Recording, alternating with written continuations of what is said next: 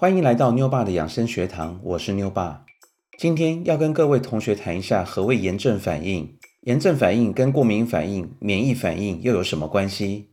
同学们在了解炎症反应之前，先了解身体会发炎的原因。第一是身体表面的软组织，如皮肤，在物理性受损过后，像是刀伤、擦伤后，在修复过程当中，血管会充血，压迫痛觉神经，感觉疼痛，这是第一种发炎反应。第二是病原入侵体表或体内，血管充血，大量免疫细胞与修复物质透过血管传送到受损组织与病毒对抗，此时会有大量废弃组织液及死亡细胞与病原体排出体外，这整个过程如体表发炎流脓、体内内脏感染发炎、病毒感染等，这是第二种发炎反应，也可称为免疫反应。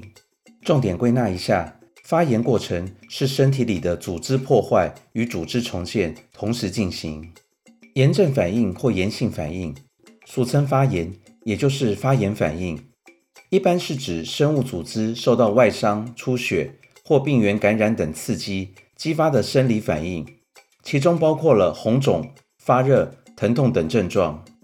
炎性反应，也就是发炎反应，是先天免疫系统为移除有害刺激或病原体及促进修复的保护措施，并非如后天免疫系统般针对特定的病原体，如 HIV。 炎性反应并非等同于病菌感染，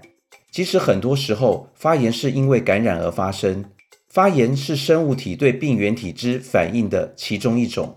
什么是过敏反应呢？先跟同学说明下，在正常情形下，炎症是有益的，是人体的自动的防御反应，但是有的时候炎症可以引起人体自身免疫系统的过敏。所谓过敏反应，就是免疫细胞除进行发炎过程外，进一步攻击自身的组织及细胞，如类风湿性关节炎和红斑性狼疮等免疫系统的过敏病症。免疫系统过敏所生成的如 COX-2 抗体及 Interleukin-1α 白细胞介素，使软骨组织疼痛及发炎继续，这就是所谓的过敏反应。什么又是免疫反应呢？免疫反应是指免疫系统对于不属于身体的成分，也就是外来物，如病菌、病毒等，或者是变异的自体成分，如肿瘤细胞所做出的防御反应，这称之为免疫反应。进一步说明下，长期的发炎反应可引发一系列的疾病，如花粉症、牙周炎、动脉粥样硬化、类风湿性关节炎，甚至癌症，如胆囊癌等。因此，炎症反应在正常情况下受生物体紧密监控。炎性反应可分为急性炎症和慢性炎症。急性炎症是生物体受到有害刺激的初步反应，会有更多的血浆和白血球，特别是粒细胞从血液移往受损组织，trigger 感觉神经疼痛受器，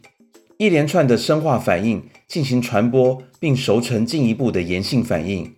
当中牵扯局部的血管系统、免疫系统及受损组织内的各个细胞。慢性炎症引致发炎部位的细胞类型改变，组织的毁灭与修复同时进行。所以帮同学归纳出来，正常的发炎过程是不会引起过敏反应的，除非免疫细胞去攻击正常的组织，才会引起过敏反应。过敏反应的症状如很强烈，严重的话会造成器官或组织损伤。最后还有第三种发炎方式，同学们想要知道吗？第三种发炎是目前医疗比较顾及不到的，会造成第一种及第二种发炎更严重的情况。同学们思考下，消炎药的用途是什么？炎性反应真正需要担心的是什么？还有加速炎性反应解除的关键又是什么呢？这些问题解答会在 Odyssey 付费课程的内容中有详细的解说，欢迎同学们参加。 Odyssey 的连结可在首页里面前往。来到课后作业时间，第一题，什么是炎症？第二题，什么是过敏反应？第三题，什么是免疫反应？第四题，发炎反应、过敏反应跟免疫反应的关系是什么？同学们好好思考下，我们下次再见，拜拜。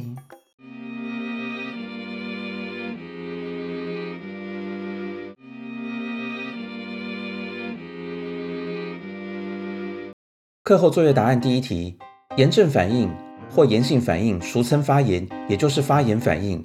一般是指生物组织受到了外伤、出血或病原感染等刺激激发的生理反应，其中包括了红肿、发热、疼痛等症状。课后作业答案第二题，所谓过敏反应，就是免疫细胞除进行发炎过程外，进一步攻击自身的组织及细胞，如类风湿性关节炎和红斑性狼疮等免疫系统的过敏病症。免疫系统过敏所生成的如 COX-2 抗体及 Interleukin-1α 白细胞介素，使软骨组织疼痛及发炎继续，这就是所谓的过敏反应。课后作业答案第三题，什么又是免疫反应呢？免疫反应是指免疫系统对于不属于身体的成分，也就是外来物如病菌、病毒等，或者是变异的自体成分如肿瘤细胞所做出的防御反应，这称之为免疫反应。课后作业答案第四题，发炎反应、过敏反应和免疫反应的关系，帮同学归纳出来，正常发炎过程是不会引起过敏反应的，除非免疫细胞攻击正常组织，才会引发所谓的过敏反应。所谓发炎反应不一定会产生免疫反应，如产生了免疫反应，免疫反应过激，也就是免疫系统去攻击正常的组织，则会产生过敏反应。过敏反应严重的话，会造成器官或组织损伤。举例说明，一般刀伤、擦伤只会引起发炎反应，如有病菌侵入，才会引起免疫反应。如果免疫系统攻击正常组织，则会引发过敏反应。这样同学们理解了吗？